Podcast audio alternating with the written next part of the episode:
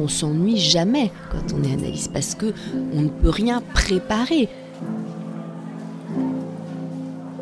Bonjour et bienvenue sur le podcast dans lequel les psys vous partagent leur histoire. Les cliniciens que vous entendez ici vous racontent leur parcours, leurs rencontres et vous dévoilent cette mise au travail intime et nécessaire, ce nouage indispensable entre vie professionnelle et personnelle. Parce qu'entendre les cicatrices d'un autre ne se fait pas sans une réflexion sur les siennes, bienvenue sur Histoire de Psy.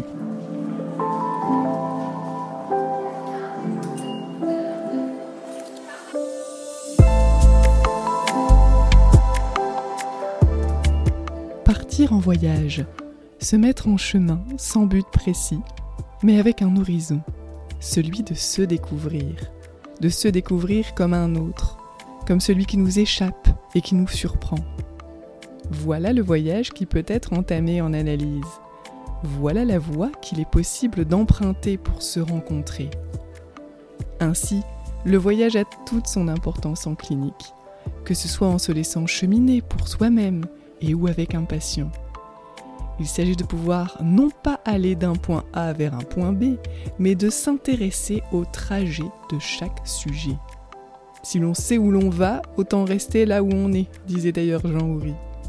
Et de voyage, il est bien question avec Clotilde Legui, qui a accepté de venir jusqu'à moi à Lille dans mon bureau et de partager un bout de chemin avec nous pour nous raconter son histoire. Psychanalyste, philosophe, professeur des universités, mais également personnalité reconnue pour ses interventions en radio ou dernièrement dans un podcast de France Inter, L'inconscient Clotilde Guy nous partage son désir pour le théâtre, le cinéma, la philosophie et la psychanalyse. Elle l'affirme, la psychanalyse est peut-être le seul discours qui peut permettre aujourd'hui de s'orienter concernant les questions de l'amour, de la sexualité, de l'angoisse, du désir, de la pulsion et de la jouissance. La psychanalyse a sa partition à jouer. Alors laissez-vous embarquer par ce récit de Clotilde Legui qui nous transmet son expérience analytique, ses choix et ses désirs professionnels mais aussi personnels en tant que femme, fille et mère. Une invitation au voyage donc entre savoir et clinique.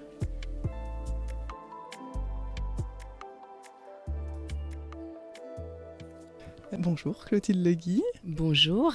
Merci d'avoir euh, accepté euh, mon invitation pour venir parler de votre parcours. Tout d'abord, est-ce que vous pouvez vous présenter en quelques mots votre nom, votre prénom et comment vous définiriez votre activité aujourd'hui? Avec plaisir. Mon nom est Clotilde Legui, je suis euh, psychanalyste. J'enseigne aussi en tant que professeur au département de psychanalyse de l'Université Paris 8. Et euh, je suis aussi autrice, puisque j'écris euh, depuis maintenant euh, plus d'une dizaine d'années des livres qui sont des essais, qui sont à la croisée de la psychanalyse, de la philosophie et aussi du cinéma et de la littérature. Voilà, j'écris des essais qui prennent souvent leur élan, euh, leur point de départ d'une interrogation contemporaine, de quelque chose qui vient me toucher dans le discours contemporain. Et je pars de ce qui me touche dans le discours contemporain pour essayer euh, de me l'éclairer à moi-même, mais aussi pour essayer de, transmettre quelque chose de l'éclairage que peut apporter euh, la psychanalyse, pour essayer de saisir euh, les, enjeux des discours contemporains sur l'amour, sur la sexualité, sur le malaise dans la civilisation, sur le consentement, pour ce qu'il en est de, de, mon dernier livre. Voilà, donc j'ai une vie qui est très riche en activités intellectuelles, créatives, créatrice et clinique, puisque voilà, je me partage entre euh, ces, différentes pratiques, la pratique clinique euh, de, psychanalyste, euh, la pratique de l'enseignement qui m'est aussi très chère puisque j'enseigne depuis que j'ai 25 ans, donc ça fait longtemps que Mhm. j'enseigne et j'aime beaucoup enseigner, et la pratique de l'écriture. Et pour moi, ces, ces trois pratiques finalement se conjuguent ensemble, puisque j'écris aussi à partir de, de, des recherches que je peux faire euh, dans le cadre de mon travail de professeur avec euh, mes étudiants, mais aussi depuis euh, mon expérience intime de la psychanalyse et depuis ma pratique de, psychanalyste. Oui, tout à fait, avec des thèmes très contemporains et, très précis aussi. Peut-être pourrions-nous commencer par le commencement de ce voyage, en commençant par la première fois où vous avez entendu parler euh, de psychologie, peut-être de psychanalyse, en tout cas la première fois où vous pouvez euh, vous en rappeler. Ah oui, j'aime beaucoup cette question des débuts, du commencement, de la première fois. Euh, alors, je dirais que la première fois, c'était d'abord euh, dans ma famille, puisque dans la bibliothèque euh, de ma mère, il y avait des ouvrages de psychanalyse. Il y avait des, ouvrages de Freud, des ouvrages de Bettelheim, des ouvrages aussi de de, de, féministes. Enfin, il y avait voilà, il y avait un certain nombre d'ouvrages qui m'intriguaient, mais finalement, je me voilà, je, les ai d'abord vus, ils étaient là, euh, mais je ne me suis pas tout de suite intéressée à ces ouvrages. Mais disons que j'entendais parler de psychanalyse dans mon milieu. Ma mère euh, rencontrait un psychanalyste une fois par semaine, donc voilà, ça, ça m'intriguait. Et puis, c'est vrai que j'ai eu la chance d'être dans un monde où voilà, on pouvait entendre parler de psychanalyse. Mais ensuite, la rencontre peut-être plus personnelle, en tout cas déjà d'un point de vue euh, de la rencontre avec euh, le, livre de Freud, a eu lieu en terminale, en classe de philosophie, où euh, je me suis tout de suite passionnée pour le livre de Freud, L'interprétation des rêves, livre que mon père m'avait offert pour euh, mon anniversaire, donc ça devait être pour mes 17 ans. Et euh, il était allé d'ailleurs se faire conseiller pour dire qu'est-ce qu'il pourrait offrir à sa fille. Il était à la librairie des presses universitaires de France, qui à l'époque était place de la Sorbonne. Et donc, euh, voilà, j'ai reçu ce, ce, livre. Donc, c'est le premier livre de Freud que j'ai lu, L'interprétation des rêves. C'est un texte de Freud, enfin un livre de Freud qui est difficile à lire quand on a 17 ans, mais néanmoins, je l'avais lu en entier et cela m'avait passionné, même si bien sûr je n'avais pas tout compris, mais il y a quelque chose qui m'a passionné relativement au rêve, qui avait à voir avec ce que Freud appelle la réalité psychique. Je, je me suis tout de suite demandé, mais qu'est-ce que c'est que cette réalité? Quel statut a cette réalité et quel rapport à cette réalité psychique par rapport à la réalité de l'existence? Voilà. Et finalement, je m'aperçois que cette question première qui s'est posée à moi en lisant l'interprétation des rêves, eh bien, elle m'a accompagnée d'abord peut-être de, de, façon un petit peu souterraine euh, pendant mes études de philosophie, mais surtout ensuite quand euh, je me suis formée à la psychanalyse et quand euh, beaucoup plus tard mmh. j'ai fait un doctorat de philosophie, mais qui portait sur le rapport de Lacan à Sartre et donc aussi sur toute cette question de de la vérité euh, et du réel en psychanalyse euh, et en philosophie. Donc voilà, il y a eu cette découverte de ce texte de Freud en terminale grâce à un professeur de philosophie qui en parlait, puisque c'est vrai qu'en France, en tout cas jusqu'à maintenant, d'abord l'inconscient fait partie des notions au programme. Freud fait partie des auteurs, bien qu'il ne soit pas philosophe, mais psychanalyste fait partie des auteurs qu'on étudie en terminale. Et donc voilà, ça a été une véritable rencontre avec euh, un discours autre que, que le discours euh, philosophique. Et puis ensuite, bon, moi j'ai fait euh, des classes préparatoires euh, littéraires, Hippocagne et Cagne. Et là aussi, euh, mon professeur de philosophie de Cagne au lycée Fénelon, qui, s'appelait Pierre Raymond, qui avait été un élève de Louis Althusser, de temps en temps nous évoquait Lacan. Voilà, alors là c'est pareil, on ne comprenait pas forcément de quoi il s'agissait, mais je me souviens très bien du jour où il a écrit au tableau, on devait travailler sur la question de la croyance, et, et il écrit au tableau les noms du Père. Et il l'écrit à la façon dont Lacan l'écrit, c'est-à-dire les noms dupes R. Voilà, ça m'a ça m'a intrigué et euh, voilà, ça a été euh, le début d'un premier intérêt pour la psychanalyse et même en Hippocagne déjà. mon autre professeur de philosophie, là, d'Hippocagne, nous avait fait travailler sur la question du moi en philosophie, donc on avait beaucoup travaillé sur Pascal, et il nous avait donné un chapitre à lire du séminaire 2 de Lacan, ah où Lacan parle de euh, La Rochefoucauld, de Pascal, et je me souviens que j'avais, euh, j'avais tout de suite adoré en fait euh, ce que Lacan pouvait dire du moi, cette distinction entre le moi, le sujet, voilà, qui est aussi ensuite une distinction que j'ai beaucoup travaillé ultérieurement dans ma thèse, tout de suite m'avait, m'avait parlé.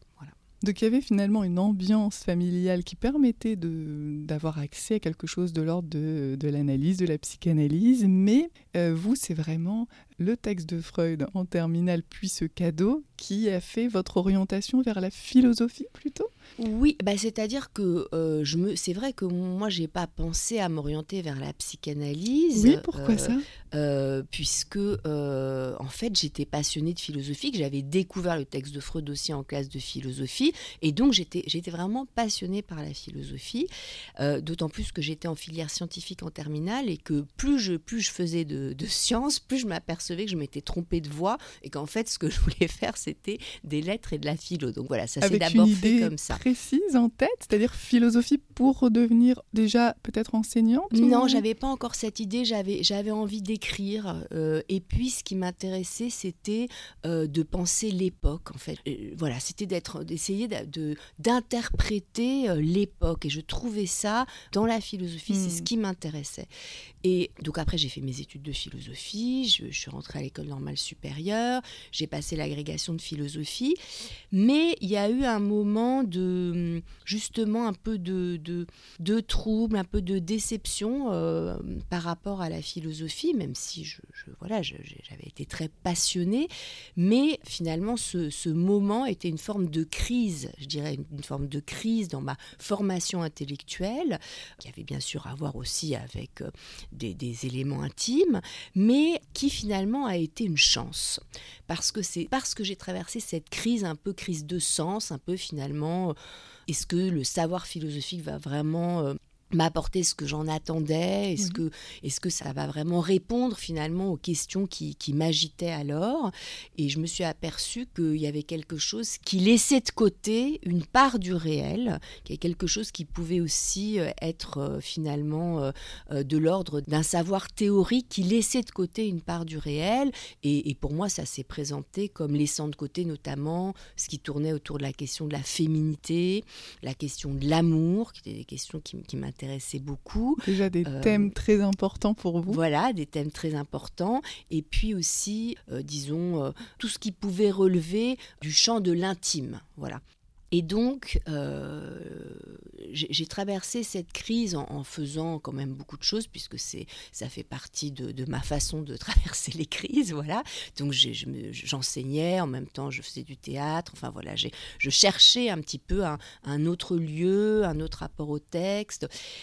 Et euh, c'est le moment où j'ai commencé mon analyse. Donc en fait, j'ai rencontré là la psychanalyse en tant qu'expérience à l'âge de 24 euh, ans il y a eu quelque chose de très créatif entre le théâtre, euh, enfin, il y a eu beaucoup de choses à côté, j'entends. Euh, et votre analyse vous fait douter de votre orientation, euh, orientation d'études vers la philosophie ou ça vous amène déjà à vous dire il faudrait partir vers la psycho? Alors, ça s'est présenté d'abord par le fait que j'ai eu le sentiment que la voie, disons, qui m'attendait, la voie tracée qui m'attendait après l'agrégation de philosophie et sortant de l'école normale supérieure, c'était de continuer en faisant un doctorat euh, de philosophie pour euh, ensuite euh, m'inscrire dans la recherche universitaire. Et j'ai senti qu'il y avait quelque chose qui était beaucoup trop tôt pour moi, que, que j'avais rien à apporter à ce moment-là de ma formation intellectuelle dans la recherche, que j'étais pas suffisamment peut-être mûre aussi pour vraiment apporter quelque chose de théorique qui serait important. Et surtout, j'ai senti que j'avais besoin euh, d'explorer un rapport au savoir peut-être plus vivant que celui euh, qui peut être proposé quand on sort déjà de plusieurs années d'études, de, concours, quand on a consacré déjà une partie de sa jeunesse finalement euh, à voilà passer des concours, à lire. J'ai beaucoup lu et j'avais besoin d'un rapport plus vivant, plus corporel, déjà à la transmission. Donc ça m'a orienté à la fois du côté du théâtre, où pendant trois ans j'étais dans au conservatoire du, 5e arrondissement de Paris, où j'ai rencontré un peu un esprit de troupe, où j'ai beaucoup aimé le théâtre, où il y a eu même un moment où je me suis posé la question de, de, poursuivre dans cette voie-là, mais en même temps j'étais très attachée euh, au savoir, à la vie intellectuelle. Et donc en fait, pendant un temps, j'ai conjugué l'enseignement de la philosophie. Donc, j'ai pas fait ma thèse, je suis allée enseigner donc euh, au lycée la philosophie. J'ai beaucoup aimé enseigner la philosophie au lycée, et en même temps, je faisais du théâtre et je commençais mon analyse. Mais ce qui s'est passé surtout, c'est que euh, pour moi, la rencontre avec la psychanalyse, elle s'est imposée à un moment de ma vie qui a été donc un moment, euh, un moment d'épreuve, puisque quand on commence une analyse, c'est que euh, finalement on vit une épreuve et qu'on ne sait pas comment euh, traverser cette épreuve. Et ça a été l'épreuve du, deuil, de, de, la perte d'un parent. Et ça, ça a été un moment, euh, voilà, très euh, de, de, rencontre avec une, véritable épreuve existentielle, vitale, euh, un moment de, de aussi, où bien sûr, à la fois, je, continuais à vivre euh, et à faire beaucoup de choses, mais, mais voilà, il y a eu quelque chose qui a été euh, une véritable cassure, en fait, euh, qui a fait que je suis entrée en analyse, et, c'est vraiment l'analyse qui m'a permis, là, de, d'ensuite, de retrouver un élan là où je m'étais trouvée un peu en panne, finalement, après toutes ces études, et où il y a eu quelque chose, voilà, un moment un peu de de non savoir dans quelle direction aller, voilà, de, de plus savoir où était mon désir. Au fond, c'est ça. Et quand on est dans ce moment-là où, se superpose à la fois un questionnement sur le désir, sur la vie intellectuelle euh, qu'on souhaite, euh, vers laquelle on aspire, mais en même temps euh,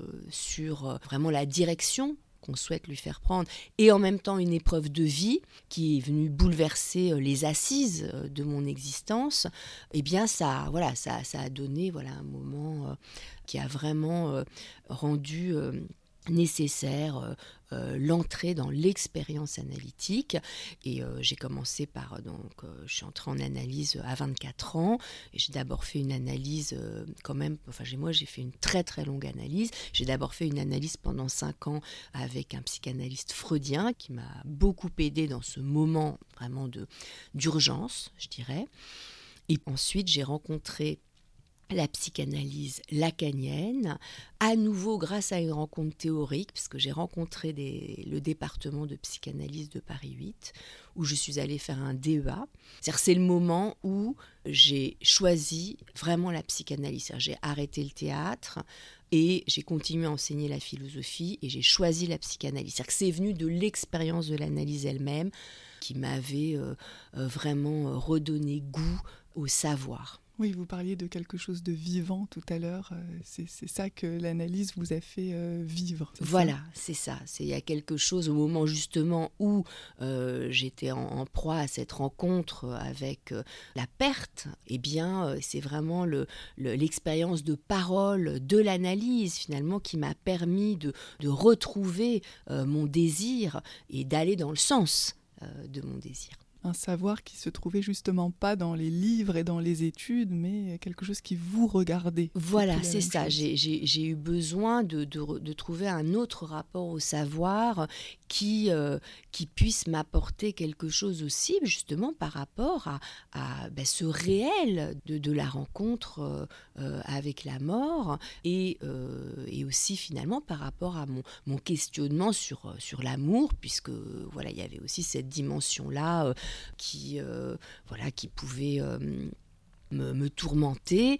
Et au fond, seule la psychanalyse en tant qu'expérience, là vraiment subjective, en tant qu'exploration de, de, tout ce qui peut être opaque dans, dans, dans son destin, hein, là, pour moi, a eu fonction vraiment de me permettre de m'orienter dans un nouveau rapport au savoir qui soit vraiment du côté de la vie.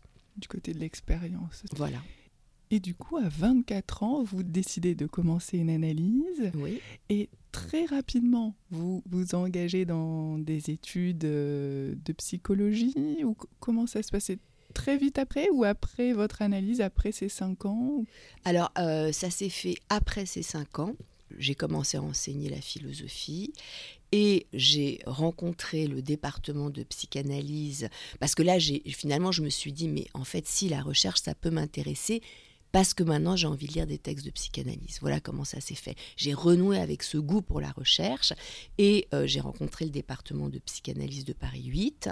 J'ai poussé la porte euh, du lieu où se tenaient euh, les séminaires de recherche du soir, c'est-à-dire qu'on pouvait se rendre en même temps qu'on travaillait dans la journée. Vous connaissiez déjà quelques personnes? Oui, j'ai connu des personnes qui m'ont parlé de ce lieu et donc là, ça a été, ça a été bah, un coup de foudre, un coup de foudre, une mmh. rencontre. J'ai suivi le, euh, séminaire d'un professeur dont le nom était Serge Cotet, qui avait aussi une formation de philosophe au départ, et qui commentait, qui lisait un écrit de Lacan, que je ne comprenais pas grand-chose, c'était la méprise du sujet supposé savoir, mais voilà, j'ai rencontré là euh, une façon de lire les textes, une parole, et là j'ai eu envie de, de, poursuivre mon analyse avec un psychanalyste lacanien.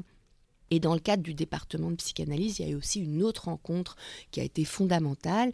C'est ce, qu'on appelle la section clinique, c'est-à-dire qu'au département de psychanalyse, on suit aussi en tant qu'étudiant, euh, donc à l'époque on appelait ça DEA, maintenant c'est Master 2, on suit aussi des conversations cliniques, on appelait ça présentation de malade à l'époque. Mhm. Et donc j'ai eu la grande chance, donc euh, là c'était donc un peu plus tard, j'avais 29 ans, de pouvoir suivre... Euh, une présentation de malade à l'hôpital Sainte-Anne de Éric Laurent. Et donc là, euh, ça, ça a été euh, le choc de la rencontre avec la clinique puis la folie, rencontrer la folie, la clinique euh, analytique lacanienne depuis cette rencontre avec la folie. Et ça, ça a été, oui, ça a été vraiment très très très fort. Et, et je crois que ce qui m'a vraiment donné envie de faire une analyse lacanienne, c'est quand j'ai vu à travers ces présentations cliniques, j'ai entendu à quel point finalement pour Lacan, tout était affaire de parole et de langage.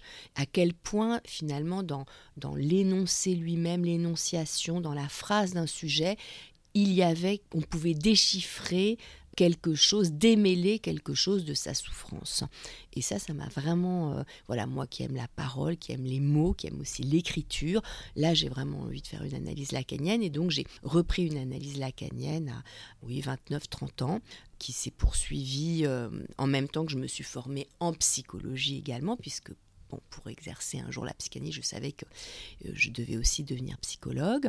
Et donc, j'ai, voilà, finalement, je m'aperçois en vous parlant que j'ai souvent eu comme ça une sorte de dédoublement dans mes activités. Donc, j'enseignais la philosophie euh, en même temps que je faisais mes études de psycho et que je faisais mon analyse, voilà. Et après, je me, suis formée, euh, bah, surtout par mon analyse, hein, mais aussi en poursuivant, euh, disons, en suivant un cours euh, qui a été très important pour moi, qui était aussi au département de psychanalyse de Paris 8, qui était le cours de Jacques-Alain Miller, qui s'intitulait L'orientation lacanienne, et qui était un cours qui était ouvert, qu'on pouvait suivre même sans être inscrit à l'université, puisqu'après j'avais fini mon DEA, donc j'étais pas réinscrite. C'est-à-dire que vous n'êtes pas inscrite en licence master euh, classiquement. Voilà, c'est ça. Et euh, j'ai suivi ce cours qui était donc un cours de, commentaires de Lacan, de, mais, plus que ça, enfin qui était un cours de transmission de la psychanalyse. J'ai suivi ce cours pendant dix ans et ça a été évidemment une rencontre fondamentale pour moi. Jacques-Alain Miller ayant lu aussi une formation de philosophe.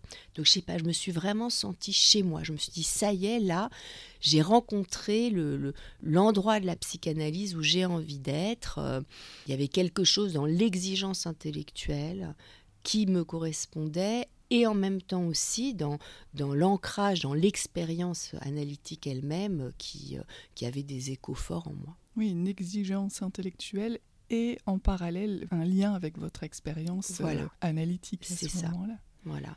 Et donc j'ai repris, alors que vraiment je ne pensais pas du tout, comme quoi il y a des surprises dans la vie, hein, aussi intellectuelles, mhm. j'ai repris donc après dix ans d'analyse lacanienne, grâce d'ailleurs à un rêve que j'avais fait, une interprétation euh, qui était vraiment bienvenue de l'analyse, qui a perçu quelques petits trucs qui clochaient dans ce que je disais. Et, euh, et j'ai repris une thèse à ce moment-là, alors que vraiment je pensais plus que je ferais de thèse. Et là, j'ai repris un doctorat sur le rapport de Lacan à Sartre. Toujours à euh, Paris 8 Non, alors là, je l'ai repris en philosophie et c'était vraiment, alors là, ça a été vraiment le bon moment. Je suis vraiment heureuse d'avoir pu le faire à ce moment-là parce que finalement, j'ai fait un doctorat euh, beaucoup plus tardivement que, disons, mes, camarades euh, qui étaient sortis en même temps que moi de Normal Sup, qui étaient déjà euh, maîtres de con, voire professeurs. Et donc, moi, j'ai commencé mon doctorat dans un moment où, bon, bah, voilà, c'était ma façon de faire, dans un moment où j'avais pas du tout le temps de le faire, mais où j'ai trouvé le temps, où j'étais déjà mère j'avais déjà deux enfants, enfin bon. Mais tout d'un coup, il y a une accélération. C'est comme si finalement toute cette formation, euh, tout, tout, le travail que j'avais fait aussi auparavant en philosophie, parce que j'avais fait un travail sur Sartre, puisque je pensais faire ma thèse sur Sartre en fait, en sortant de, de l'agrégation à, à, 21 ans, puis bon, je ne l'ai pas faite, enfin non, 22. Mais j'avais déjà beaucoup travaillé sur Sartre. Et quand j'ai suivi le cours de Jacques-Alain Miller, la première année, 99, il donne une indication sur le fait que Lacan a un rapport à Sartre qui est méconnu et que le sujet chez Lacan, le sujet divisé, emprunte beaucoup au, sujet sartrien, au sujet qui est défini comme un manque à être chez Sartre. Et ça, cette, euh, cette indication, tout d'un coup, elle a vraiment fait rencontre pour moi, puisque je me formais depuis dix ans à Lacan, et qu'effectivement, quand je lisais Lacan, puisque j'étais philosophe au départ, ce qui m'intéressait, c'était aussi ce que Lacan pouvait interpréter et détourner et subvertir de la philosophie.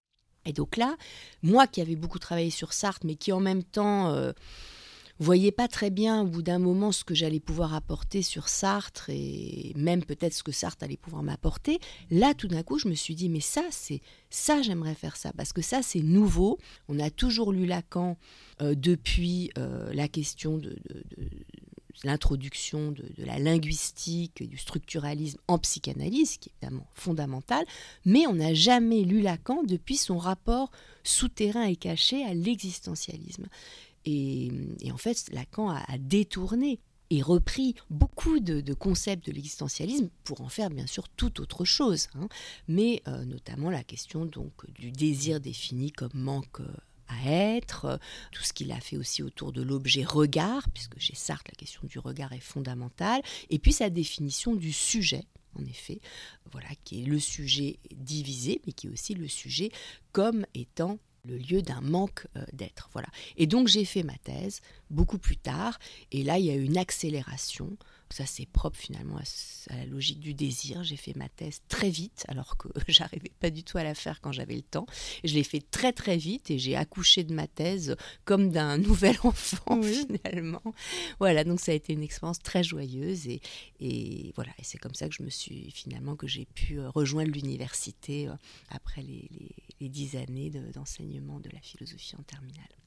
On pourrait dire que la psychanalyse et l'expérience analytique vous a permis de faire un pas de côté ou un pas de plus par rapport à la philosophie? Ah oui, ça a été vraiment salvateur et je, de toute façon, au moment où j'ai décidé de mettre un terme, disons, à ce début de travail de recherche en philosophie sur Sartre, bien sûr, j'étais très divisée, j'étais angoissée, euh, je me demandais si je faisais pas une erreur, mais en même temps, j'ai, grâce au début d'analyse, j'ai j'ai fait confiance à mon désir. J'ai senti que j'avais pas envie, j'ai senti que ça me coûtait trop, j'ai senti que j'étais plus heureuse quand je faisais du théâtre avec mes camarades. Je me suis dit, j'étais à un moment de ma vie où j'avais besoin d'un point d'appui dans le désir justement. Et donc je me suis dit, je vais pas me forcer. Là, j'ai fait beaucoup de choses sans pouvoir me le formuler de cette façon, mais je dirais qu'il y a quelque chose de la logique surmoïque qui peut aussi être à l'œuvre hein, dans, les études, dans les concours, qui s'est euh, desserré. Et je crois que peut-être que j'ai voulu aussi protéger mon rapport à la philosophie en n'en faisant pas quelque chose qui allait devenir pour moi... Euh, trop euh, mortifère. Enfin, j'ai pas voulu rentrer trop vite comme ça dans une espèce de, logique universitaire que qu'à ce moment-là je ne désirais pas en tant que tel. Voilà. Donc il y a eu la pratique de l'enseignement et moi j'aime enseigner et j'ai aimé être en terminale. Et en fait, j'aimais retrouver des élèves de terminale. J'étais très jeune hein, quand j'ai commencé à enseigner. Et, euh, ben, en fait, j'aimais voir euh, dans leurs yeux euh, cette petite étincelle. J'aimais ces moments où tout d'un coup, après une heure de classe agitée, on entendait les mouches voler parce que, parce que je leur disais quelque chose sur la condition humaine et que, et que voilà, et que je sentais que ça les faisait vibrer. J'aimais leur faire découvrir la psychanalyse et je pense qu'ils aimaient aussi. ça les accrochait. Voilà. Et alors à partir de là, vous avez eu une activité clinique, c'est-à-dire est-ce que vous avez fait des stages? Absolument. Donc en fait, c'est pour ça que moi, j'ai beaucoup aimé ma reprise d'études en psychologie, d'abord parce que j'aime apprendre. J'ai aimé être étudiante et j'aime apprendre. Donc, euh, certains me disaient Oh là là, t'as le courage et tout. Mais c'est pas une question de courage. Moi, je suis très heureuse de partager ma journée entre le moment où je vais faire cours à mes élèves et puis l'après-midi où je suis retournée sur les bancs de la fac. Alors, pas en première année, j'étais quand même déjà agrégée. Ils m'ont donné des équivalences. Donc, j'ai repris en troisième année, donc l'équivalent de la licence. Et c'était très bien parce que d'emblée, en fait, dans les trois années d'études de psycho que j'ai faites, d'emblée dès la première année, on devait faire un stage. Oui. Et c'est ce que j'ai adoré, moi, en fait, dans mes études de psycho. J'ai fait trois années de, de stage passionnantes. J'ai fait un stage en psychiatrie adulte à l'hôpital de la Salpêtrière, euh, dans le service du docteur Fossati. C'était passionnant. J'ai fait un stage en CMP euh, enfant avec une, psychologue qui était extraordinaire, qui était d'ailleurs euh, la fille d'un grand philosophe qui s'appelait Nadia Filonenko. Elle était vraiment géniale parce que euh, elle faisait toutes ses consultations avec les enfants avec moi. Donc j'ai appris en fait avec elle, j'ai appris la clinique, j'étais avec elle pendant six mois. Euh, façon Dolto. Façon Dolto, voilà, elle était vraiment, enfin, je lui dois beaucoup dans mon expérience clinique. Et donc euh, voilà, ces, ces trois années en fait m'ont permis aussi de découvrir la pratique clinique et ensuite, donc, euh, quand j'ai obtenu mon titre de psychologue, euh, je me suis posé la question de, travailler en institution. Mais là aussi, les choses ne se sont pas présentées tout à fait comme ça, puisque euh, d'abord, je continue à enseigner la philosophie et que c'est le moment où j'ai eu mon premier enfant. Et donc, j'ai vraiment voulu consacrer du temps à mon enfant. Donc, c'est le moment où je me suis mise à mi-temps dans l'enseignement et je me suis vraiment beaucoup occupée de mon enfant. Et au moment où, voilà, où il était pendant les années de crèche. Ça, c'était juste, ça, à la fin des études de voilà, psychologie. ça, c'était en fait euh, en 2002. J'ai terminé mes études de psychologie en 2002, mhm. euh, autour de donc, 32 euh, ans, et 33, 33 ans, puisque quand j'ai accouché de mon premier enfant, j'avais 33 ans. Et en fait, j'ai un peu plus tard, donc, j'ai travaillé dans un centre psychanalytique de consultation et de traitement, mais de façon bénévole, qui est un, un centre qui fonctionne un peu comme un CMP, mais qui accueille gratuitement donc euh, les patients avec une orientation psychanalytique et on m'a proposé d'y travailler depuis mon implication en fait dans le champ de la psychanalyse. C'est une, psychanalyste qui s'appelle Hélène Deltombe, qui est aussi quelqu'un qui m'a beaucoup appris, une psychanalyste de l'école de la cause freudienne et qui m'a euh, qui m'a proposé euh, de venir travailler au, CPCT. Donc j'ai travaillé là-bas pendant cinq ans et en parallèle j'ai commencé à, à m'installer puisque j'avais en fait, au bout de dix ans d'analyse, euh, il y a eu un franchissement important dans, mon expérience que voilà que j'ai pu vérifier aussi en présentant certains travaux. Et là, j'ai commencé à recevoir mes, premiers patients euh, dans mon cabinet. Est-ce qu'il y a une rencontre en particulier lorsque vous étiez étudiante en stage ou après, qui est vraiment une rencontre marquante, qui a confirmé euh, votre désir de vous orienter vers la psychanalyse et votre désir de continuer ces études-là, de les terminer? Est-ce qu'il y a une rencontre? Mais C'est vraiment, oui, je crois que c'est vraiment l'analyse elle-même qui m'a mhm. permis euh, de canaliser aussi mon désir, de pas voilà, de, de pas non plus trop multiplier euh, les investissements. À un moment, j'ai choisi la psychanalyse et je me souviens très bien de cette séance qui était une séance d'analyse où euh, voilà, j'étais allée au Festival d'Avignon et j'avais donc rééprouvé comme ça cette, cette jubilation de, de voir certaines amies jouer au théâtre. Et voilà, je, reparle un peu de théâtre comme ça. Et puis, euh, et en même temps, je parle de la psychanalyse et je me souviens très bien d'une coupure de mon analyste euh, au moment où j'ai dit, mais j'ai choisi la psychanalyse. Voilà. Et dans les patients, est-ce qu'il y a eu une rencontre aussi marquante? Ah oui, dans, dans, oui, il y en a une. Je, je me souviens que j'ai aussi fait un stage euh, à l'hôpital Béclair euh, maternité parce que je, je m'intéressais justement euh, dans mon, travail de recherche pendant mes études de psycho à ce, ce moment en fait de, du devenir mère. Voilà, j'avais travaillé sur le séminaire 4, euh, la relation d'objet, et ce qui m'intéressait de le séminaire 4 de Lacan, je voulais travailler sur la question du devenir mère et donc j'étais allée faire des entretiens avec des, des mamans qui étaient comme on dit primipares, donc c'était le premier enfant et je, voilà, j'ai un souvenir, j'ai adoré faire ça. Moi-même, je n'étais pas encore mère, évidemment, j'explorais aussi quelque chose hein, de, ce désir, mais je me souviens très bien d'une d'une jeune maman euh, qui a accepté, euh, voilà, qui était à J3, enfin, il faut voir ce que c'est aussi d'accepter de recevoir une psychologue stagiaire dans sa chambre. Et, et je me suis entretenue avec elle. C'était un très bel entretien. C'était mon premier entretien clinique, en fait. C'était très beau. Et, euh, et elle m'a parlé de toutes ces années où où elle essayait d'avoir un enfant et où elle n'y arrivait pas. Et euh, il se trouve que c'est une dame qui travaillait à la SNCF. Donc c'était très joli parce qu'elle me parlait en même temps de, voilà, du fait qu'elle travaillait euh, dans la SNCF, dans ce domaine ferroviaire, des trains. Et puis à un moment, elle me parle de ses difficultés et elle me dit ça freinait, ça freinait. Et là, je me souviens que j'avais soulevé ce signifiant et j'ai eu l'impression que c'était la première fois que je faisais une interprétation ah voilà, analytique. vous voyez, je me souviens bien de cette rencontre.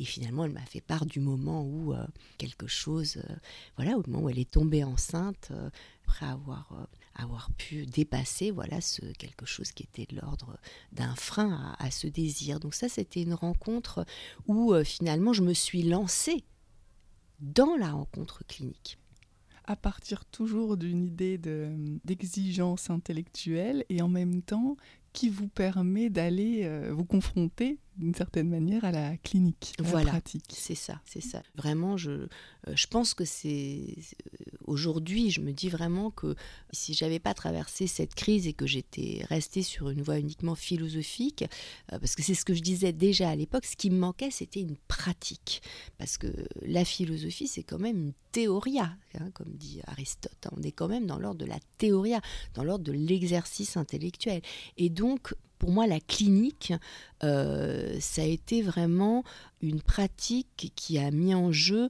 un autre rapport euh, à la parole et au savoir, parce que la clinique analytique suppose un art de l'improvisation, c'est-à-dire on s'ennuie jamais quand on est analyste, parce que on ne peut rien préparer tout est question de, surgissement, de, bondir au bon moment, de ne pas laisser passer la fulgurance ou la formation de l'inconscient qui surgit. Et ça, je, trouve que c'est comment dire, c'est vivifiant. La pratique clinique et analytique est vivifiante. Je pense à une patiente récemment qui me parlait de de sa difficulté à prendre la parole et, sur certains sujets et qui finalement me dit mais j'ai envie d'apprendre à parler de et je l'ai coupée à apprendre à parler. Elle a éclaté de rire.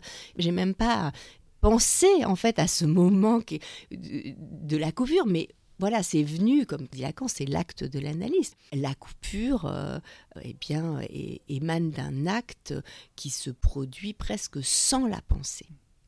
On pourrait dire que votre question par rapport à la philosophie, c'était à quoi ça sert ou à quoi ça peut me servir? Oui, c'est-à-dire que euh, j'avais besoin d'une orientation euh, dans, mon existence euh, par rapport à voilà, ce que j'ai pu traverser aussi dans ma famille, qui était à la fois euh, une famille très très vivante. mon père travaillait dans le cinéma, donc il y avait quelque chose qui était sans cesse nouveau, euh, euh, avec en même temps des périodes difficiles, de creux, et puis finalement ensuite des tournages. Enfin, voit quelque chose de très bien, mais le couple de mes parents est aussi un couple très imprévisible. Donc voilà, j'ai vécu dans cette atmosphère très mouvementée, et c'est vrai que je me suis accrochée au savoir comme finalement à ce qui allait pouvoir donner euh, une direction en fait à mon existence et Et je crois que j'aimais, j'aimais l'idée des femmes intellectuelles. Je me suis dit, c'est vrai que l'idée de ce qu'avait pu apporter Simone de Beauvoir, quand j'entendais les, les, les, femmes qui, qui, ont été des pionnières dans la vie intellectuelle et philosophique, mais aussi des grandes journalistes, enfin, Laura Adler, ça me donnait envie. J'aimais, j'aimais les femmes intellectuelles. Elles me, elles me transmettaient un désir, voilà. Qui prennent la parole. Qui prennent la parole, qui ont une clarté de pensée, euh, voilà. Et donc. Ça, ça, ça, m'a donné envie, ça a ouvert une voie vers le savoir. Et puis, voilà, ma mère euh, aimait ça aussi, même si elle-même n'avait pas fait euh, d'études littéraires et, s'était consacrée à sa vie de famille. Mais bon, elle a travaillé aussi, mais elle n'avait pas fait d'études littéraires. Mais euh, voilà, donc ça, j'aimais beaucoup ça et je me suis accrochée au savoir en ce sens. Mais finalement, c'est vrai que c'est vraiment la psychanalyse qui m'a fait découvrir un savoir qui renouait avec le désir Hein, et qui avait finalement pour finalité de donner une véritable orientation à, l'existence en fonction du désir. Voilà. Et ça a donné un autre sens. Hein, effectivement, comme vous disiez tout à l'heure, un, autre sens à mon rapport au savoir. Effectivement, c'est, c'était le savoir avait une autre finalité que simplement de continuer à produire du savoir, en quelque mmh. sorte. Une question que je pose toujours euh, en guise de, conclusion.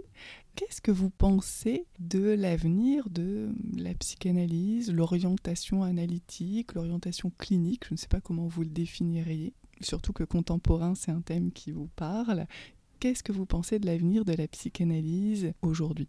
Bien, moi je suis assez excitée en fait par cette, euh, cette question de l'avenir de la psychanalyse parce que en fait, moi j'aime mon époque et euh, j'ai l'impression que j'ai eu la chance de tomber à cette époque parce que j'ai l'impression que justement la psychanalyse est peut-être le seul discours qui peut permettre aujourd'hui de s'orienter dans euh, la question de l'amour, de la sexualité, de l'angoisse, du désir, de la pulsion, de la jouissance.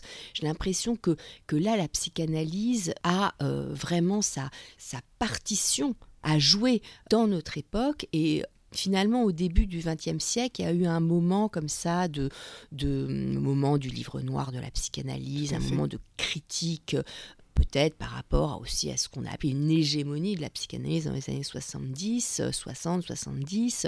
Et donc il y a eu ce moment critique au service de la promotion de la psychologie cognitivo-comportementale. Et là, je crois qu'on est 20 ans après et euh, on le voit dans la clinique, c'est-à-dire que le cognitivo-comportementalisme eh bien, ne répond pas à la question de l'angoisse et à la question de la pulsion. Hein. Et donc euh, j'ai pu le, vérifier par exemple par rapport à, à mon travail sur le consentement, hein, j'ai pu voir à quel point finalement il y avait euh, un désir d'être éclairé dans des questions comme celle du consentement, comme celle du traumatisme, d'être éclairé par un discours qui ne soit pas uniquement un discours théorique ou un discours militant. Hein, c'est pas forcément contradictoire, mais finalement un discours qui se fonde aussi sur l'expérience singulière Hein, sur ce que chaque sujet peut vivre dans la découverte de la sexualité ou dans la mauvaise rencontre traumatique. Et là vraiment ce qui me, ce qui me préoccupe aujourd'hui, je crois que c'est de... Et je m'aperçois que ça a un écho aussi auprès de la jeunesse, auprès de mes jeunes patients, auprès de mes étudiants. Ce qui m'intéresse, c'est vraiment cette question du désir. Parce que finalement, quand vous commencez à parler de désir, depuis la psychanalyse lacanienne, depuis la façon dont Lacan aborde le désir, ben vous vous apercevez que ça fait vraiment mouche. Hein. C'est-à-dire que ça, ça touche Hein, un point d'ombilique en chacun, et chacun a envie de nouer son existence à son désir. Vous le disiez dans votre écrit euh, sur le consentement, peut-être que la psychanalyse peut être l'élan initial pour un jeu plus intime, plus personnel, et c'est peut-être l'enjeu aujourd'hui, justement, de pouvoir euh, avoir une place encore pour le jeu. Oui, c'est ça, c'est vrai que c'était aussi le, thème de mon essai précédent, Jeu, une traversée des identités, où j'ai voulu montrer euh, que finalement, dans les propositions contemporaines qui étaient faites par la civilisation, entre la proposition d'exister sur le monde numérique, monde virtuel, à travers une doublure digitale de, de, de, soi-même, de, de, son moi essentiellement. Donc proposition du côté du narcissisme, qui a sa valeur, mais qui ne suffit pas pour rencontrer son désir. La proposition que j'identifie comme une seconde proposition, qui est plutôt la proposition qui vient de la science, de d'avoir un rapport très euh, quantifié à son existence, de, finalement se devenir soi-même euh, euh, un objet d'études scientifiques pour essayer d'accéder à la logique de ses émotions et de ses traumas, serait une deuxième proposition. Puis la troisième proposition plus politique est la proposition un peu identitariste, de se définir par une identité communautaire. Eh bien, au regard de ces trois propositions, qui chacune ont leur fonction, peuvent avoir leur fonction politique, éthique, eh bien, il me semble qu'il euh, y en a une quatrième euh, qui compte pour donner un sens à l'existence et qui est celle de, de rencontrer quelque chose de son jeu à travers sa parole et donc de rencontrer quelque chose de son désir. Voilà. Et donc, euh, dans l'expérience de l'analyse, qui n'est pas une expérience égotiste, qui est une expérience au contraire de consentement à parler à un autre de son être et de ce qu'on ne comprend pas en soi-même. Dans l'expérience d'une analyse, on rencontre son jeu, mais comme un autre. On ne rencontre pas un moi égal moi, on rencontre un jeu qui est un autre. Et au fond, c'est par ce biais-là qu'on interroge l'énigme de son désir et qu'on peut parvenir à ne plus avoir peur de son désir et, comme dit Lacan, à ne pas céder sur son désir. On pourrait donc dire que vous êtes plutôt optimiste. Euh, alors, euh, je ne sais pas si j'emploierais le terme d'optimisme parce que c'est vrai que moi, je, m'appuie beaucoup sur Freud et Freud, il n'est pas très optimiste euh, par rapport à la civilisation. Donc, je ne dirais pas optimiste, mais ce que je dirais, c'est que je suis suffisamment mordu de psychanalyse pour apercevoir que la logique du désir peut trouver sa place dans le, discours contemporain, à condition qu'il y ait des lieux pour finalement aussi bien faire l'expérience d'une analyse que découvrir euh, le discours euh, analytique. Donc je suis en tout cas, disons, euh, vraiment accroché à la question de la transmission. Voilà, c'est surtout ça. D'ailleurs, les lieux, vous les créez d'une certaine manière par euh, vos interventions, vos écrits, les podcasts qui s'intitulent L'inconscient. C'est vrai que vous aménagez ces lieux-là pour transmettre. Et c'est peut-être là l'essentiel. Donc peut-être pas optimiste, mais vous aménagez les choses. Voilà, c'est ça. C'est-à-dire que d'un côté, il y a bien sûr la transmission à l'université, où j'ai la grande chance d'être au département de psychanalyse, qui est un lieu exceptionnel parce que on y enseigne Freud et Lacan. C'est pas un département de psychologie, mais de psychanalyse. Euh, donc ça, c'est vraiment déjà euh, un lieu de transmission voilà, qui est essentiel. Mais effectivement, en dehors de l'université, il y a aussi la transmission à travers l'écriture pour moi, et je pense que dans ma façon d'écrire, surtout depuis le... Bah, il y a eu mon premier livre sur les amoureuses, et ensuite j'ai eu des travaux un peu plus universitaires, hein, euh, le, livre sur Sartre et Lacan, le, livre sur l'être et le genre, mais disons, les amoureuses, le jeu et le consentement sont trois euh, essais où je pense qu'il y a quelque chose de ma voix VOIX euh, singulière qui s'entend. Voilà. Et pour moi, écrire, Aujourd'hui, le, goût que j'ai pour l'écriture et pour la transmission, il passe aussi par le fait de d'entendre une voix en même temps qu'on lit, c'est-à-dire de rencontrer une voix. Et moi, c'est ce que j'aime aussi quand, quand je découvre voilà, un livre qui me bouleverse, qui me touche. Euh, c'est que finalement, c'est la voix de l'auteur que j'entends. Et donc, effectivement, il y a l'écriture, il y a le fait de faire résonner une voix, euh, c'est-à-dire de sortir au fond des joutes purement théoriques, des querelles d'école, euh, qui donnent pas une bonne, euh, une bonne idée de la psychanalyse. Je crois qu'on est dans un autre moment. ces, querelles, finalement, qui finissent par être des dogmatismes qui s'opposent les uns aux autres. Je crois que là, on, est dans un autre moment où on a besoin de transmission aussi singulière de ceux qui ont fait l'expérience, qui peuvent dire quelque chose de cette expérience. Et puis, la radio, puisque je parlais de la voix. C'est vrai que moi j'aime beaucoup la radio. Euh, j'ai eu la chance d'être souvent invitée, notamment au chemin de la philosophie euh, par Adèle Van Rett, euh, au fur et à mesure de mes publications. Et puis la, proposition qui m'a été faite cette année, donc de participer à ce, cette série sur l'inconscient sur France Inter, m'a fait aussi renouer avec mon goût pour le théâtre. Et là, je me suis dit finalement, ce qui est, bien dans la vie, c'est quand on est du côté du désir, ben, au bout d'un certain temps, on s'aperçoit que chaque petite graine qu'on a semée, ben, finalement, on la retrouve parfois beaucoup plus tard, mais elle nous a servi à quelque chose. Et en tout cas, on peut finalement euh, inventer sa propre façon euh, de transmettre euh, depuis sa voix singulière. Eh bien, merci d'avoir retracé euh, avec nous cette voie, mais cette fois VOIE, mhm. ce voyage finalement, qui est en cours pour vous aussi, puisque ça, ça ouvre à, d'autres voies de réflexion, d'autres thèmes euh, que j'imagine vous allez approfondir aussi par la suite. Donc merci beaucoup. Ben, merci à vous, Olivia, pour cet entretien.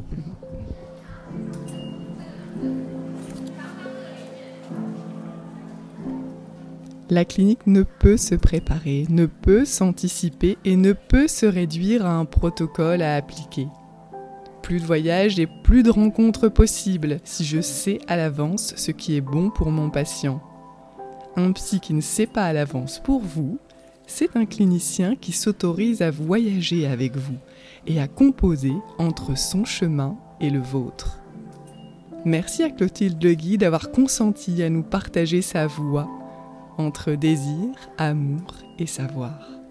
Parce que la clinique ne pourra jamais se réduire à un itinéraire tracé à l'avance, mais convoque fondamentalement un désir, celui de voyager et de rencontrer.